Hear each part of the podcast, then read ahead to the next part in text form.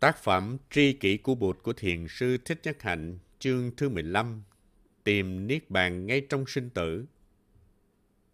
Phần tiếp theo Năm giới là sự biểu hiện của con đường.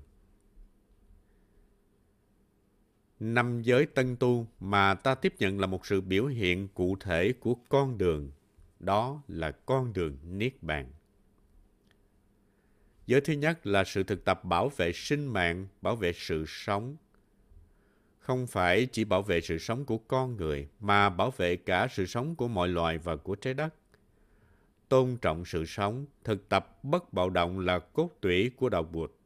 Ta làm việc, sinh sống, ăn uống như thế nào để đừng gây ra sự tổn hại đến các loài, không những các loài động vật và thực vật mà còn cả các loài khoáng vật.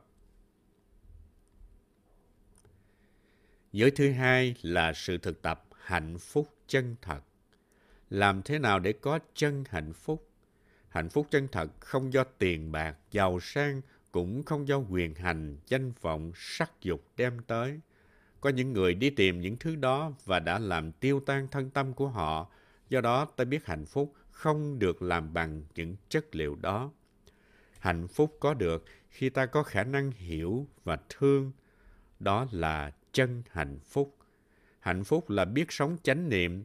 Khi đi, ta biết cách đi như thế nào để mỗi bước chân đều đem tới hạnh phúc. Khi ngồi, ta biết cách ngồi như thế nào để có hạnh phúc. Khi ăn cơm, khi nấu bếp hay khi tắm giặt cũng vậy. Ta biết nghệ thuật để làm cho ta có hạnh phúc trong mỗi giây phút của đời sống hàng ngày. Đó là nghệ thuật hạnh phúc mà chúng ta phải học. Có niệm, định và tuệ thì mỗi giây phút của đời sống có thể là một giây phút hạnh phúc. Khi nói chuyện với đồng nghiệp, với khách hàng, với huynh đệ hay với một người đi qua đường, ta phải biết cách nói làm sao để ta có hạnh phúc và người kia cũng có hạnh phúc. Giới thứ ba là tình thương chân thật. Sắc dục không phải là tình yêu, sắc dục và tình yêu là hai cái khác nhau tình yêu chân thật là hiểu nhau, là thấy được nỗi khổ niềm đau của nhau và có khả năng giúp nhau thoát ra khỏi tình trạng khổ đau. Chúng ta cũng phải học cách thương yêu và ta cần có năng lượng của niệm định tuệ mới có thể thương được. Giới thứ tư là nghệ thuật nói và nghe. Ta nói và nghe như thế nào để tái lập lại sự truyền thông, hòa giải được với người kia hay với nhóm người kia, đem lại niềm tin và hạnh phúc cho mình và cho người kia. Đó là một nghệ thuật mà ta cần phải có năng lượng của niệm, định và tuệ thì mới làm được. Giới thứ năm là sự thực tập tiêu thụ bốn loại thực phẩm, đoàn thực, xúc thực, thức thực và tư niệm thực. Ta tiêu thụ như thế nào đó để thân tâm ta được khỏe mạnh, Đoàn thực là thức ăn đưa vào qua đường miệng như cơm, bánh mì, vân vân. Xúc thực là những cái ta tiếp xúc trong đời sống hàng ngày bằng sáu giác quan. Có những thứ mà khi tiếp xúc thì gây cho ta đau khổ và bệnh tật. Vì vậy ta phải tiếp xúc có chánh niệm. Tư niệm thực là chí hướng và mục đích của cuộc đời ta. Chí hướng đó có phải là sự giàu sang, quyền lực, danh vọng và sắc dục không? Hay ta muốn cứu đời giúp người. Thức thực là món ăn tâm thức. Mỗi ngày ta có tiêu thụ tâm thức cộng đồng của sự giận hờn không? Nếu tiếp xúc với những người chỉ có giận hờn, sợ hãi, lo lắng, buồn khổ, thì sau một thời gian ta sẽ bị bệnh.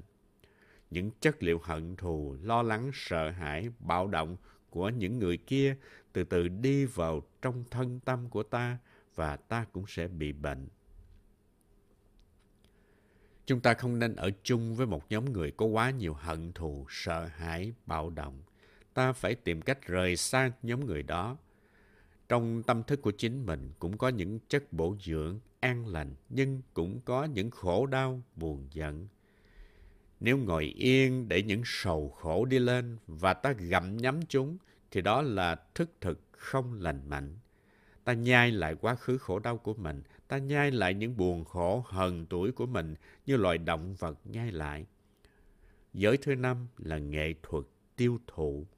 Chúng ta phải biết cách tiêu thụ bốn loại thực phẩm như thế nào để trái đất có một tương lai, để ta và những người chung quanh ta có sức khỏe. Đó là một nghệ thuật và ta phải sử dụng niệm, định và tuệ mới có thể làm được. Năm giới mà ta quỳ xuống tiếp nhận từ Bụt và tăng thân là con đường rất cụ thể. Nếu thực tập theo đúng năm giới, trong đó có niệm định tuệ, thì mỗi giây phút đều có niết bàn, có sự lắng dịu, có hải đảo tự thân, có sự an ổn và có bờ bên kia. Niết bàn là cái có thể có được trong hiện tại mà không phải là một cõi nào đó hay một sự hứa hẹn trong tương lai. Đạo Bụt gọi đó là hiện pháp niết bàn hay niết bàn ngay trong giây phút hiện tại. Năm cái tên của niết bàn là sự thật, bờ bên kia, bất khả tư nghị, an ổn và hải đảo. Nếu ta chưa ăn trái kiwi thì dù cho người ta có diễn tả vị của trái kiwi như thế nào đi nữa ta cũng không thể hiểu được. Ta phải trực tiếp ăn trái kiwi mà ta mới biết được. Dù ta có nói bao nhiêu về trái kiwi thì cũng không giúp cho người kia hiểu được trái kiwi là gì. Niết bàn là an ổn, là hải đảo. Niết bàn cũng giống như vậy. Niết bàn là sự lắng dịu, sự an ổn, sự không sợ hãi mà chỉ khi nào tiếp xúc được thì ta mới biết được mà thôi. Đó là bất khả tư nghị. Niết bàn là an ổn, là hải đảo. Có con đường là có niết bàn. Nếu một ngày ta thực tập 24 giờ đồng hồ thì ta có niết bàn 24 giờ đồng hồ. Không có con đường đưa tới niết bàn. Niết bàn chính là con đường. Là người xuất gia, thầy và sư cô đang có niết bàn, có bờ bên kia. Vấn đề là thầy và sư cô có muốn có mặt cho niết bàn hay là không thôi. Anh chị là người cư sĩ, anh chị cũng có niết bàn. Nếu thực tập năm giới cho đúng cách thì trong mỗi giây phút thực tập, anh chị đều tiếp xúc được với bờ bên kia, với chỗ an ổn, với hải đảo. Vì vậy, Niết Bàn không phải là cái gì mơ hồ, không phải là sự hứa hẹn, mà là cái ta có thể kinh nghiệm được ngay trong giây phút hiện tại. Bí quyết của sự thực tập là năng lượng chánh niệm. Sống có chánh niệm và chánh định trong giây phút hiện tại thì ta có được cái thấy giúp cho ta sang được bờ bên kia, một bờ bến có sự an ổn và không còn lo sợ nữa. Chỉ khi có niết bàn, có sự lắng chịu, an ổn trong đời sống hàng ngày thì ta mới giúp được cho những người khác. Năm giới chứa đựng niết bàn. Chúng ta đã học rằng trong bốn sự thật thì sự thật thứ ba là hạnh phúc, là sự vắng mặt của khổ đau, là bình an, là niết bàn. Tứ Diệu Đế nói về khổ đau nhưng cũng nói về hạnh phúc vì khổ đau và hạnh phúc tương tức với nhau. Giáo lý Tứ Diệu Đế rất thực tế. Trong đó có nói tới hạnh phúc và con đường đưa tới hạnh phúc, tức đạo đế. Đạo đế đưa tới sự chấm dứt của khổ đau, và sự có mặt của hạnh phúc. Mới nhìn ta thấy như sự thật thứ ba, diệt đế, là cứu cánh, là mục đích, và sự thật thứ tư, đạo đế, là phương tiện. Nhưng trong đạo Bụt, tất cả đều tương tức. Ta không thể lấy cái này ra khỏi cái kia, ta không thể lấy trái ra khỏi phải, lấy sinh ra khỏi diệt, lấy con ra khỏi cha. Vì vậy ta không thể tách rời cứu cánh ra khỏi phương tiện. Nhìn vào cứu cánh ta thấy phương tiện và nhìn vào phương tiện ta thấy cứu cánh. Con đường đã là niết bàn, là hạnh phúc. Ngay từ giây phút chúng ta quỳ xuống tiếp nhận năm giới là ta đã có hạnh phúc. Vì năm giới đại diện cho hạnh phúc rất cụ thể. Năm giới theo giới tướng mà ta đang hành trì hiện nay là sự biểu hiện rất cụ thể cho giáo lý bát chánh đạo, giáo lý tứ diệu đế và giáo lý tương tức căn cứ trên tuệ giác, không có, không không, không sinh và không diệt. Vì vậy năm giới chứa đựng hạnh phúc, chứa đựng niết bàn và càng thực tập thì ta càng hạnh phúc. Dù ta có thực tập 250 giới hay 350 giới thì cũng không ngoài năm giới.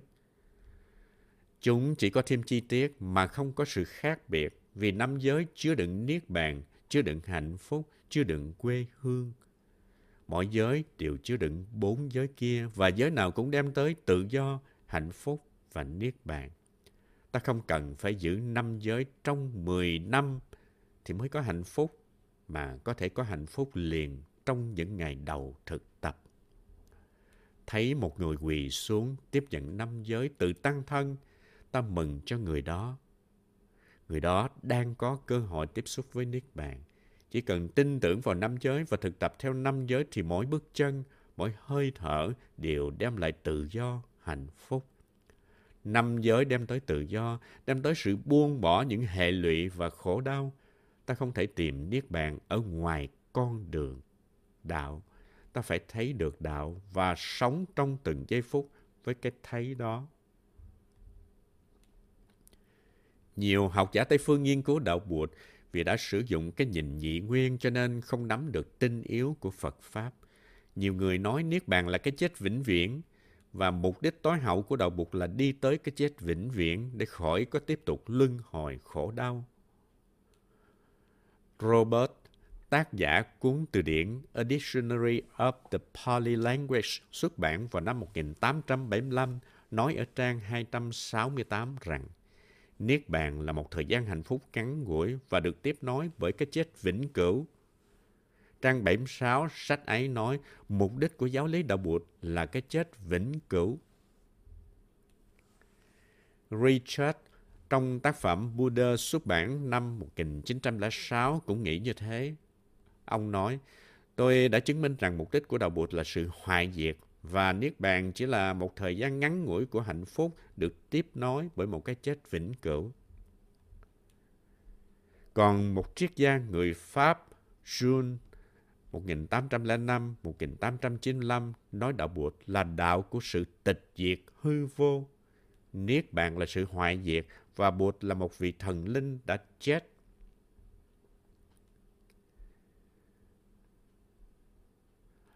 Một học giả Phật học người Nga nổi tiếng, tác giả của nhiều sách về luận lý học Phật giáo cũng đã viết trong một bài tựa của một cái cuốn sách như thế này. Nó được xuất bản ở Paris vào năm 1926.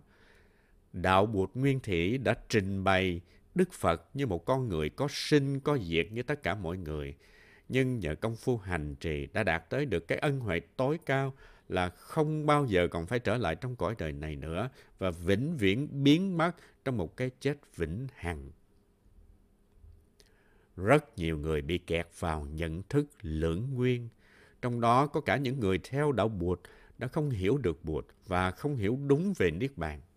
Họ nghĩ rằng Bụt không phải là chúng sinh và chúng sinh không phải là Bụt.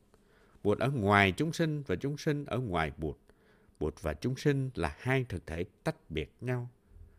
Cũng theo cách nhận thức đó, họ cho rằng Niết Bàn không phải là sinh tử, sinh tử không phải là Niết Bàn. Ngoài Niết Bàn còn có sinh tử và ngoài sinh tử còn có Niết Bàn. Để đối trị với cái nhìn dị nguyên ấy, các vị thầy của chúng ta ngày xưa đã dạy sinh Phật bất nhị và Niết Bàn sinh tử thị không hoa. Sinh Phật bất nhị có nghĩa là chúng sinh và Bụt không phải là hai thực thể tách biệt. Nhìn vào chúng sinh thì thấy Bụt và nhìn vào Bụt thì thấy chúng sinh. Niết bàn sinh tử thị không hoa là ngoài sinh tử không có niết bàn, ngoài niết bàn không có sinh tử.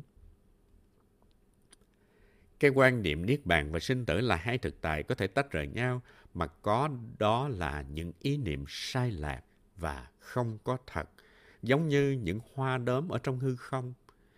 Khi bị người khác đắm vào mắt, ta thấy có hoa đốm trong hư không. Niết bàn và sinh tử như những thực tại tách rời nhau mà có, đó là những cái không thể nào có được. Không có con đường nào đưa về Niết bàn. Niết bàn chính là con đường. Điều này có nghĩa là nếu ta nhìn vào sự thật thứ tư, đạo đế, ta có thể thấy được sự thật thứ ba, diệt đế. Bản thân, sự hành trì đạo đế chính là Niết Bàn. Con đường bát chánh đạo, nếu được hành trì đúng thì mỗi giây phút đều có Niết Bàn, có tự do và giải thoát. Có chánh kiến là có Niết Bàn, có tự do, có chánh tư duy, chánh ngữ, chánh nghiệp, vân vân cũng thế. Mỗi một công phu hành trì đều đem tới một sự lắng dịu khổ đau, một khoảng trời tự do. Chuyển hóa một cơn giận là dập tắt được một ngọn lửa giận, đó là sự lắng dịu, sự mát mẻ, sự tự do. Lấy đi một tri giác sai lầm, một thành kiến cũng đem lại sự lắng dịu và tự do. Không thể lấy Niết Bàn ra khỏi con đường, không thể lấy diệt đế ra khỏi đạo đế, cũng như không thể lấy đạo đế ra khỏi diệt đế. Hai đế tương tức. Niết Bàn, sự lắng dịu, sự mát mẻ, sự tự do có thể có mặt trong từng giây phút của đời sống hàng ngày nếu ta đang thực sự sống theo con đường bát chánh. Nhưng Niết Bàn trong hiện tại ấy, Niết Bàn mà trong kinh gọi là hiện pháp Niết Bàn ấy, có thể chỉ mới là Niết Bàn còn dư y. Nếu bạn đạt được chánh trí, có được chánh kiến tuyệt đối, thì bạn đạt được Niết Bàn hết chữ y, cũng ngay trong đời sống hiện tại.